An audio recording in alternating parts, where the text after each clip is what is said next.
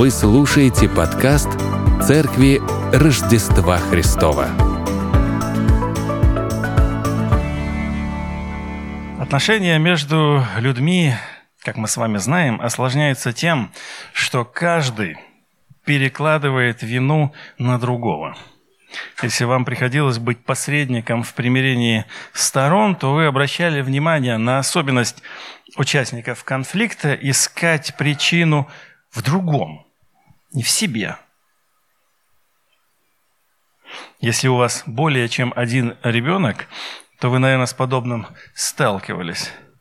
Если только в голову, голову в песок не зарываете в решении домашних проблем, то вы видели, что конфликтующий ребенок видит себя правым, а своего брата или сестру непременно виноватым. И он желает, чтобы родитель занял именно его сторону. То есть каждый ребенок желает, чтобы сторона была его. И если вы не принимаете его позицию, то он и вас делает участником конфликта, возлагая на вас вину поддержки неправой стороны. Ежели вы имеете дело совершенно с испорченным человеком, то шанса на примирение нет. Возможно, когда-нибудь придет осознание к этому участнику, что он может быть еще и поболее виноват в конфликте. Но это уже совершенно иная история.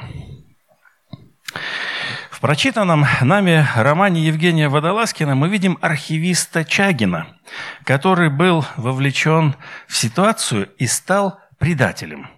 Рядом был еще один предатель, но тот делал свою работу с желанием, охотно и ни в чем не раскаивался. Среди преданных Исидором людей была любимая им девушка Вера – Мельникова. Она однажды в разговоре с ним объявила, что никогда не смогла бы простить предательство. Все, что угодно, но только не предательство. Но так получилось, что после разрыва с Чагиным из-за предательства она вышла замуж за другого предателя, за идейного предателя – и некоторые из вас задаются вопросом, почему же Исидор не сказал правду вере? Именно так бы мы и желали поступить. Да, я виноват, я предатель. Но он, ты на него посмотри. Он ведь вообще предатель и ни разу не раскаивается. Но что делает Чагин? Он не указывает на другого. И нам с вами это непонятно. Его покаяние превращается в поиск прощения. А ведь ему было сказано, что прощения быть не может никогда за предательство. Он ищет прощения у Вельского, хотел бы найти прощение у Веры, что произошло спустя более 50 лет, вы и так знаете, да, поэтому я об этом говорить сейчас не буду. Хочу лишь отметить, что в Исидоре мы видим хороший пример честного взгляда на себя. Отсутствие желания облегчить свое состояние путем указания пальцем на другого. Это хороший пример того, о чем мы и читаем сегодня в нашем сегодняшнем отрывке в Священном Писании. Прошу листать. Немощного в вере принимайте без споров о мнениях. Ибо иной, иной уверен, что можно есть все, а немощный есть, ест овощи. Кто ест, не уничижай того, кто не ест. И кто не ест – не осуждай того, кто ест, потому что Бог принял его. Кто ты, осуждающий чужого раба? Перед своим гос гос Господом стоит он или падает, и будет восставлен, ибо силен Бог восставить его. Иной отличает день от дня, а другой судит о всяком дне равно. Всякий поступай по удостоверению своего ума. Кто различает дни, для Господа различает. И кто не различает дней, для Господа не различает. Кто ест, для Господа ест, ибо благодарит Бога. И кто не ест, для Господа не ест, и благодарит Бога. Ибо никто из нас не живет для себя, и никто не умирает для себя. А живем ли, для Господа живем, умираем ли, для Господа умираем. И потому живем ли или умираем, всегда Господне. Ибо Христос для того и умер, и воскрес, и ожил, чтобы владычествовать и над мертвыми, и над живыми. А ты что? осуждаешь брата твоего, или ты что унижаешь брата твоего? Все мы предстанем на суд Христов. Ибо написано, «Живу я, — говорит Господь, — предо мною преклонится всякое колено, и всякий язык будет исповедовать Бога. Итак, каждый из нас за себя даст отчет Богу». Кто же такие эти славы. Ибо иной уверен, что можно есть все, а немощный ест овощи. Слабый, больной, не имеющий сил, немощный. Перевод хороший. Очень может быть, что Павел имеет в виду здесь христиан из евреев – которые в Риме не могут найти кошерное мясо и предпочитают вовсе от него отказаться. Но это еще не все. Ведь часть мяса была принесена в жертву языческим божествам и после продавалась на рынке. Откуда знать, какое мясо ты сейчас купишь, даже если оно подходит тебе по, по, правилам? Оно может быть только что из капища принесенное. Как можно купить языческую жертву и принести домой для своей семьи? Эту проблематику апостол Павел детально рассматривает в другом своем послании, послании в Коринф. Он пишет «Итак, об употреблении в пищу идоложертвенного.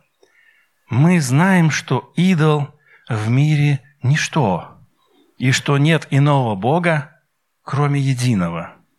И после еще добавляет, все, что продается на торгу, ешьте без всякого исследования для спокойствия совести, ибо Господня земля и что наполняет ее. Все ясно. Но не все могли вывести подобного подхода. Им не хватало веры. Поэтому они отказывались от мяса вообще и ели только овощи. Еще на то, что речь здесь о христианах из евреев, указывает, возможно, следующее. Иной отличает день от дня, а другой судит о всяком дне одинаково. Еврейская традиция выделяет седьмой день особо, мы с вами это знаем, и определяет дни праздников – и постов. Вспоминаем этого благочестивого фарисея, который дважды постится в неделю, а рядом стоит мытарь, помните, бьет себя в грудь, «Господи, прости меня грешного». Это Луки, 18 глава. Часть первых христиан не могли отказаться от этой практики. Они жили в этом. И когда им говорят, а можно этого не делать, они такие, Кто такие сильные? Вероятнее всего, христиане из язычников. Но не обязательно это так. Ведь нельзя сказать, что христиане из язычников до этого момента не были религиозными. Как это происходит сейчас. Что происходит сегодня? Встречаешь человека, который вообще о Боге никогда не задумывался и никаких религиозных практик не переживал. Ты его из материализма погружаешь в религиозное мировоззрение и мироощущение, и он может быть даже как чистый лист. Он с легкостью может принять традиции, то, чему учит Священное Писание.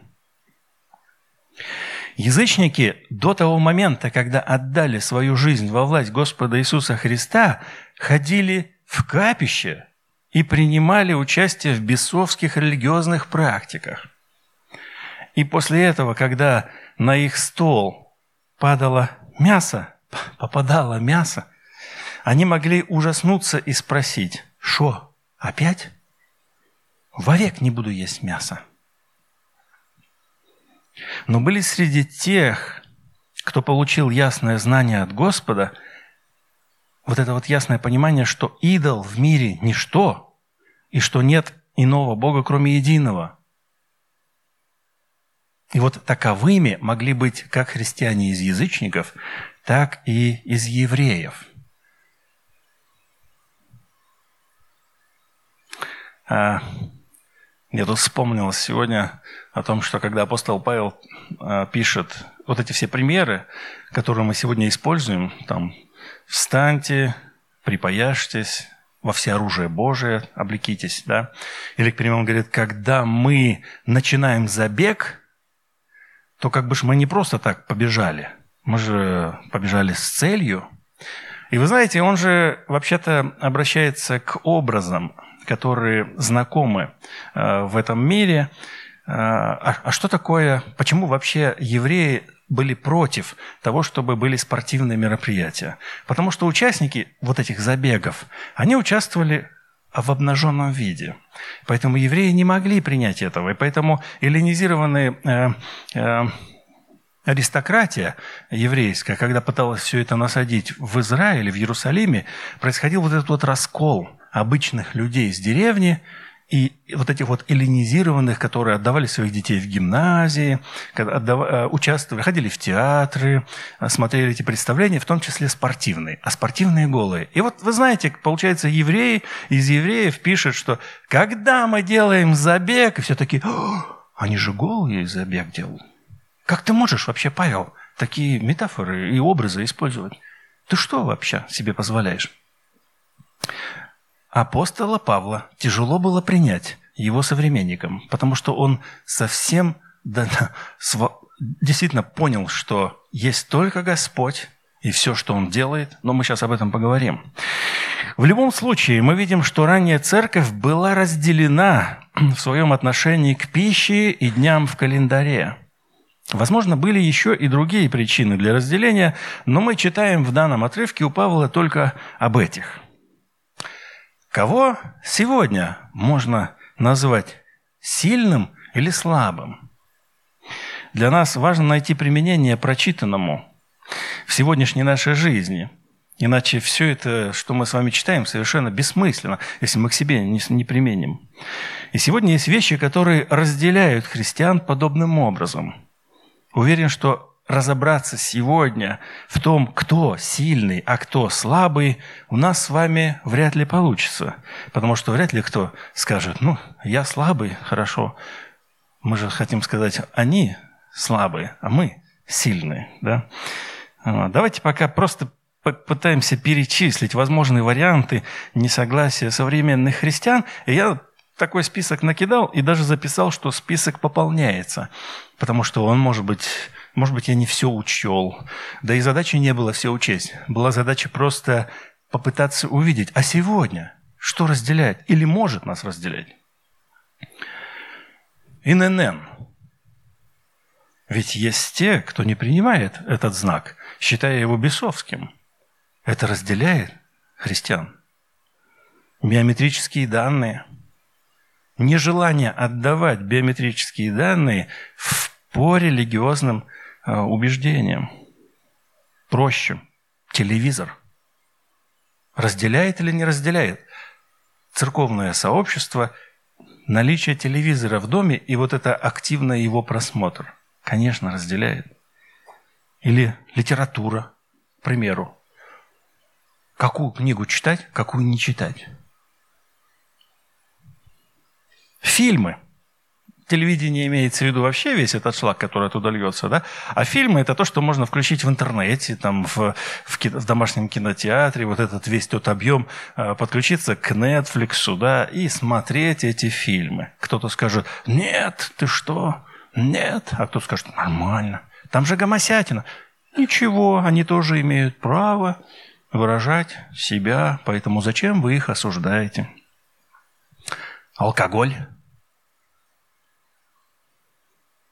Кто-то вообще видит его и ужасается, а кто-то... А кто-то такой, да нормально все, что вы, слабенькие вы. Вам, может, это не понравится, но совместные бани и пляжи или, к примеру, музыка. Какую музыку слушать? Придите со мной потренироваться, и вы будете в ужасе, что я слушаю на тренировке. Поэтому я тренируюсь один. Или, к примеру, спорт. Вы же знаете, что есть даже люди, которые говорят, что в церковном сообществе спортом заниматься неправильно. Да и вообще не этим надо заниматься. Но если ты занимаешься неправильно, тем более тем боксом, фу, тем спортом, боксом, которым ты там занимался, это же мордобитие. Нет, это неправильно. Ну, туда же, к этому списку мы можем отнести работа в силовых структурах. Ведь есть на полном серьезе убеждение, что христианин не может работать в силовых структурах. Он просто в принципе не может брать в руки оружие. В принципе не может. Вот разделяется церковное сообщество на эти представления. Сегодня новое разделение, я полагаю, э, появилось совсем уж совсем недавно, наверное, только лишь в прошлом году, искусственный интеллект и его использование в церкви. Это тоже большой вопрос, потому что есть люди, которые говорят искусственный интеллект. Пусть он консультирует верующих, учит их там все дела.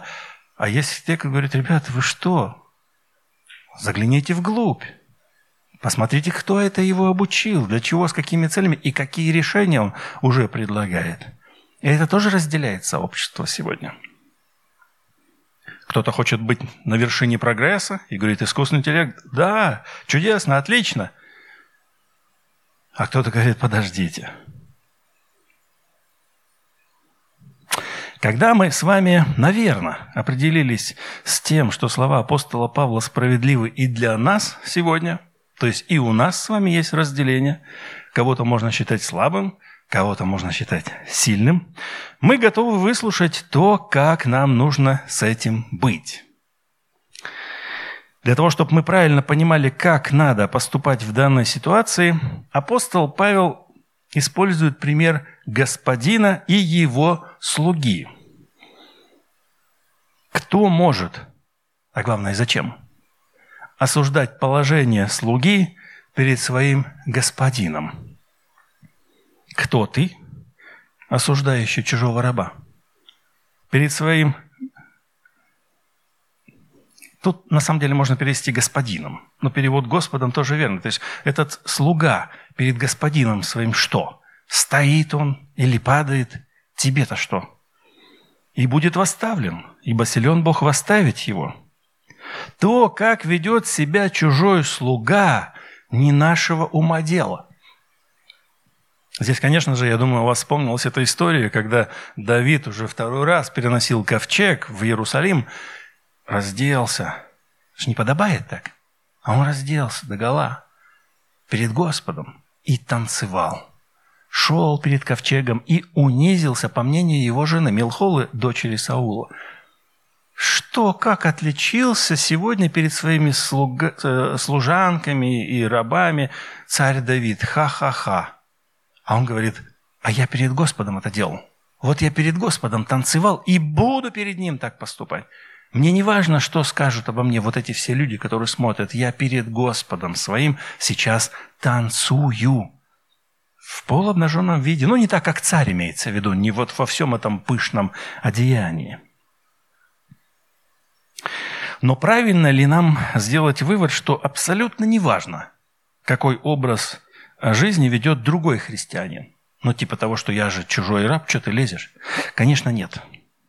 Если стоит вопрос греха, то здесь работают уже другие методы. Методы обличения, дисциплины и исправления. И главное, на самом деле, во всем этом понять мотивы слуги. И вот что об этом написано. Давайте прочитаем. «Кто различает дни, для Господа различает. И кто не различает дней, для Господа не различает. Кто ест, для Господа ест, ибо благодарит Бога. И кто не ест, для Господа не ест и благодарит Бога. Рассматривая эту ситуацию с разностью мнений, человеческих мнений, мы должны понимать, что речь идет о тех, кто живет и умирает и делает это ради Господа. Вся его жизнь для Господа. Они рабы Господни и желают Ему угодить. Тогда кто ты такой, что судишь чужого раба, каким путем он желает угодить Господу? Вот, вот это очень важно для применения отрывка к нашей сегодняшней жизни. Будет неправильно сказать, что я живу вот именно так или так, но ты не лезь ко мне, не вмешивайся. Ради Господа ли мы это делаем? Вот в чем вопрос. Давайте еще раз пройдемся по нашим сегодняшним противоречиям, которые вот я выше обозначил, и посмотрим на них с точки зрения именно вот ради Господа. ИНН. Человек считает, что если он сделает это, то он примет практически печать зверя. И вот ради Господа он не хочет это и не будет это делать, и отказывается. Это не просто его хотелка или желание какое-то. Он это искренне ради Господа делает. Или биометрические данные, это туда же. Он предполагает, что это все будет работать как вот э, исполнение вот этого замысла последних времен, когда будут, воспользовавшись твоими всеми данными, тебе не дадут возможности ничего делать, не покупать, не продавать. Или телевизор. Он ради Господа смотрит телевизор. Вот ради Господа новости смотрит. Или литература. С телевизором, на самом деле, мне сложно здесь объяснить. Я пытался придумать, у меня не получается. Но литература, к примеру, кто-то может сказать, нельзя читать эту литературу. Почему вы читаете такую литературу? А он говорит, так там же мысль выражена и там же, с одной стороны, Господь прославляется, а с другой стороны, вот сегодня я вам процитировал, ну, в смысле, обратился к роману, который, ну, большая часть, на самом деле, прочитали, Чагин, Водолазкина. Он занял первое место в прошлом году как книга года в России. Соответственно, много-много-много людей его читали. О нем пишут статьи, в «Современнике» сделали постановку. И вот мы с вами, общаясь с этими людьми, с которыми вот можем общаться, встретиться в любом месте, мы с вами можем говорить о том, что мы с ними вместе прочитали, и даже рассказать им о том, что это роман о покаянии. Ты понимаешь, что там написано? Он такой, я не понимаю. Это роман о покаянии, о поиске прощения. Понимаешь, что это? Он, я по-другому сейчас на это все посмотрю. Хорошо, что ты мне это сказал. Вот что значит ради Господа – в частности, по литературу пойти. Фильмы тоже может быть такое, когда мы понимаем, что существуют культовые фильмы. И тебя рвет от того, что ты их смотришь. Но ты их смотришь просто для того, чтобы, к примеру, быть в курсе вместе, чтобы поговорить со своими детьми, подростками, или поговорить с другими подростками, или вообще поговорить с людьми этого мира. Ты это делаешь не потому, что тебе нравится, ты это делаешь потому, что должен. Большинство фильмов так и просматривается. Про алкоголь я не знаю, что тут добавить. Ну, может быть, если люди веселятся вместе для Господа, там и танцуют, а, но всегда тут проблема с границами же, верно? То есть люди же обычно не умеют останавливаться, поэтому сложно объяснить. Хотя в некоторых ситуациях мне кажется, что ты можешь сойти за ханжу, который такой играет особую роль, или нет. Это, опять же, вопрос каждого человека, который должен решить для себя. Совместные бани и пляжи. У меня тоже нет тут оправданий никаких совершенно. Почему? Потому что... Э, пропустим это. Музыка. Музыка – аналогичная ситуация. И спорт. Многие люди прославляют Господа через спорт многократно. Мы об этом читали и, и знаем. А кто-то и не прославлял его, и не прославляет. Да? Поэтому, когда ты сталкиваешься с человеком, говорит, спорт нет никогда. Или работа в силовых структурах. Как нам не хватает в силовых структурах людей, которые бы боялись Бога? Разве это не призыв э, э, ради Господа совершать вот это вот служение, именно во всем честно, правильно подавая пример? Кто-то скажет, нет, никогда нельзя. Но, может быть, он так понимает, что он ради Господа это делает. А кто-то ради Господа не пойдет это делать, потому что искренне убежден, что не-не-не-не-не, не дай Бог придется кого-нибудь ударить, он умрет, все, на этом все закончится. Так он понимает Священное Писание. Или искусственный интеллект. Здесь надо разбираться.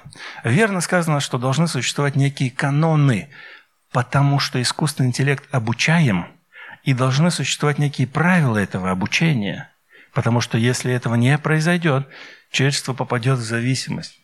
Хотя, признаться, наверное, она уже в зависимости, но хотя бы как-то с этим бороться. Мне кажется, что кое-что из этого списка, который я перечислил, делается христианами без осмысления вообще. Но хочется просто убить время. А что еще делать? Включаешь телевизор, сериал какой-нибудь и смотришь. Просто смотришь. Смотришь. Есть хорошие друзья – да давайте хорошо проведем время вместе. Погнали вместе куда-нибудь. Да можно и в бане, можно на пляже. То, что это такое вообще, что мы делаем из этого списка. И зачем или ради чего и ради кого, вряд ли дается вообще оценка. Возможно, я ошибаюсь, но мне это видится таким образом. Проблема современного христианства в том, что оно не живет для Господа. Оно не живет, чтобы в отношении каждого могли быть справедливо прозвучать эти вот строки. Ибо никто из нас не живет для себя. И никто не умирает для себя. А живем ли для Господа живем? Умираем ли? Для Господа умираем. И потому живем ли или умираем Господне. И ну, здесь образ жизни и смерти – это образ полноты всего того, что можем сделать. Умирали тогда как раз-таки для Господа, в том числе, если вы помните, христиан убивали, имеется в виду э, страдальческая смерть. Но, но можно также и понимать, что в принципе начало и конец – Жизнь от начала до самого конца. Для Господа или не для Господа. Поэтому вообще на самом деле э, э, проч, прочитаю еще дальше, что он пишет. А ведь Христос для того и умер, и воскрес, и ожил, как мы с вами сегодня в апостольском символе веры читали, да? чтобы владычествовать и над мертвыми, и над живыми. А раньше он писал, а вы Господня, вы теперь не свои.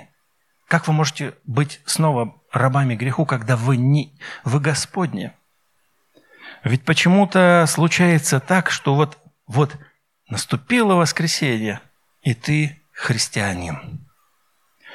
Ты приходишь на литургию, молишься – прославляешь Господа, преклоняешься перед Ним.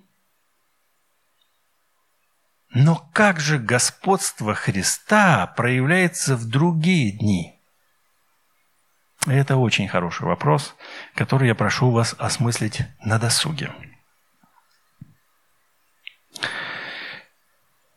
Как я уже сказал ранее, если сегодня мы с вами будем рассматривать спорную ситуацию, мало кто пожелает, чтобы его назвали слабым в вере. Ну, кто-нибудь из вас... Хотя найдутся, может быть, сказать, но в каком смысле? Мол, типа, да чтоб ты отстал.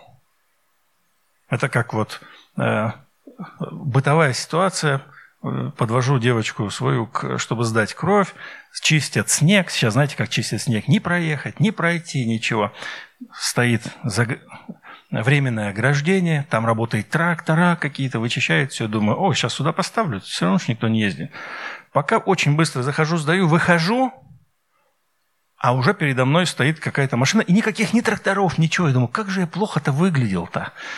Они думают, вот какая же, а, существо. Поставил машину прямо вот здесь, и никто теперь не проедет. Я понимаю, что ситуация не очень. Но у этого человека, женщины за рулем, сзади было места много. Я, э, я говорю, может, чуть-чуть вот сдайте назад. И вот, а я сюда заверну, и вы поедете, потому что там далеко такая, знаете, узкая, узкая дорога такая, трудно. Но и меня уже поджали. И ко мне уже сзади подъехали женщина, другая. Я подхожу к той женщине, женщине говорю, женщина, вы знаете, а давайте назад будем сдавать.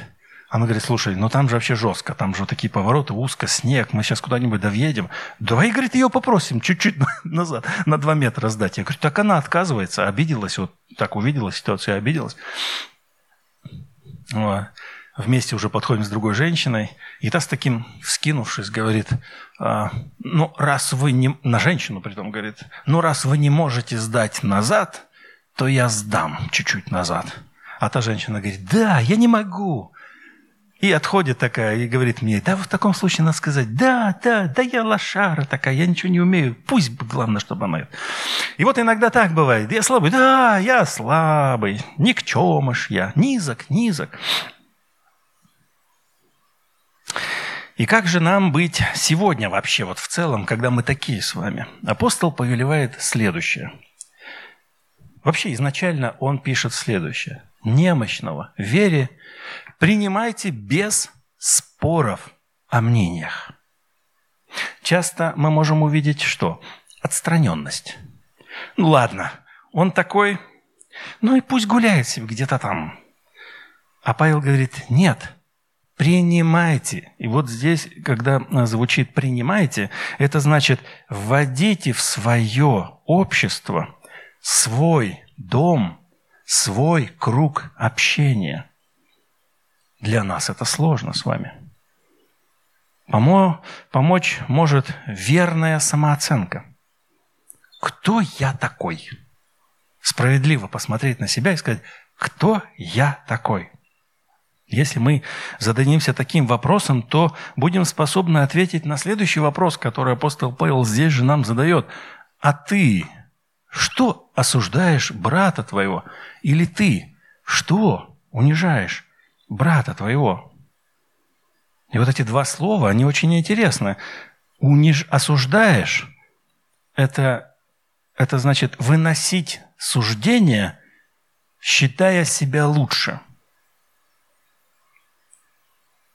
А, поэтому, ну, осуждение, потому что там суд используется, да, но, но в значении, что я считаю себя лучше, поэтому я как бы сверху сужу.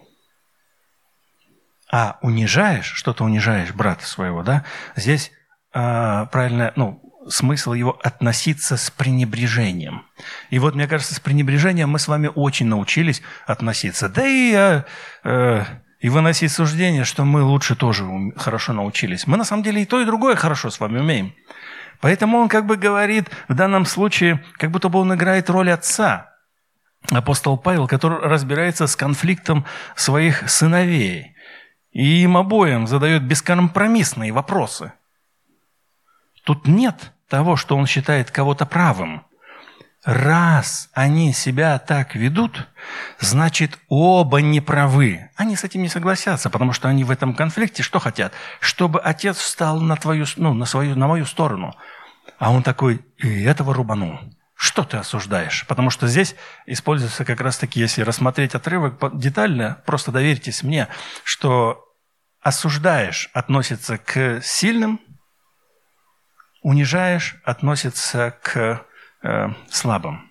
То есть вот эти два, два представления. Поэтому как бы он говорит именно двум этим сторонам. Может, поэтому только использовал два примера. Это э, э, сильные и слабые. Да? И только две стороны. Соответственно, это как бы два брата. И вот если, э, если они себя так ведут, значит, оба не правы. И здесь уже мало важно на самом деле, что произошло. Это как опыт родителей. Когда ты приходишь, да вообще уже все равно, что тут произошло. Когда они сцепились вдвоем, неважно, что произошло.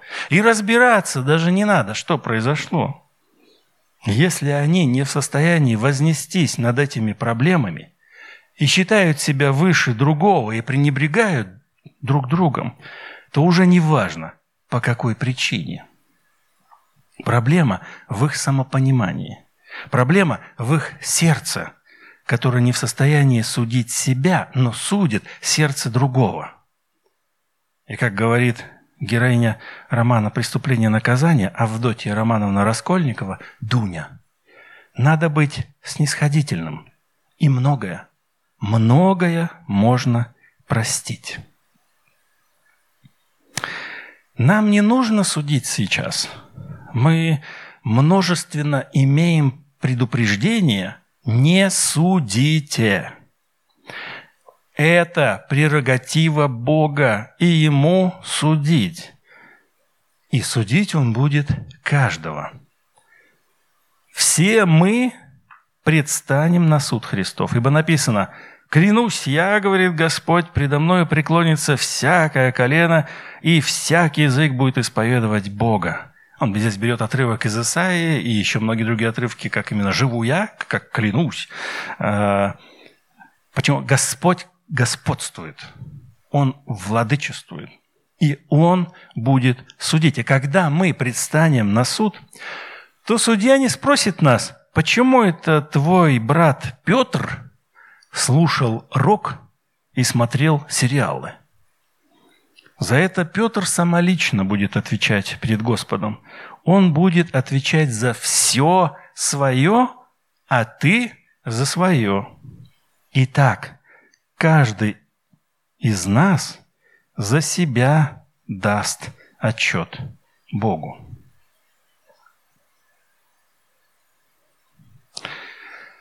Несмотря на оформившееся внутри нас отношение к нашему брату или сестре, ну, мы очень легко пренебрегаем и очень легко судим. Давайте будем честны. Не работает принцип как он называется, принцип, когда типа не надо еще делать выводы, презумпция невиновности, да, то есть ты еще не выслушал, а уже виноват. Мы, падшие человеки, очень легко, к сожалению, это делаем. Всех подряд. Хотим себя выиграть и сказать, так я-то, ладно, я плохой, но он-то еще больше предатель, Вера. Так вот, несмотря на вот это вот наше представление, нам стоит взять пример вот с этих слов, которые принадлежат другому герою другого романа Достоевского «Идиот». Нет, этого христопродавца подожду еще осуждать. Бог ведь знает, что в этих пьяных и слабых сердцах заключается. Сейчас же я предлагаю нам с обновленным э, пониманием прочитать вот этот изученный отрывок от начала до конца, и после мы помолимся. Можем даже встать сейчас. Немощного в вере принимайте без споров о мнениях. Ибо иной уверен, что можно есть все, а немощный ест овощи. Кто ест не уничижай того, кто не ест. И кто не ест, не осуждай того, кто ест, потому что Бог принял его. Кто ты, осуждающий чужого раба? Перед своим Господом стоит он или падает, и будет восставлен, ибо силен Бог восставить его. Иной отличает день от дня, а другой судит о всяком дне равно. Всякий поступай по удостоверению своего ума. Кто различает дни, для Господа различает. И кто не различает дней, для Господа не различает. Кто ест, для Господа ест, ибо благодарит Бога, и кто не ест, для Господа не ест, и благодарит Бога. Ибо никто из нас не живет для себя, и никто не умирает для себя. А живем ли? Для Господа живем. Умираем ли? для Господа умираем, и потому живем ли или умираем, всегда Господне. Ибо Христос для того и умер, и воскрес, и ожил, чтобы владычествовать и над мертвыми, и над живыми. А ты что осуждаешь брата твоего? Или ты что унижаешь брата твоего? Все мы предстанем на суд Христов, ибо написано «Живу я, — говорит Господь, — предо мною преклонится всякое колено, и всякий язык будет исповедовать Бога. Итак, каждый из нас за себя даст отчет Богу». Помолимся.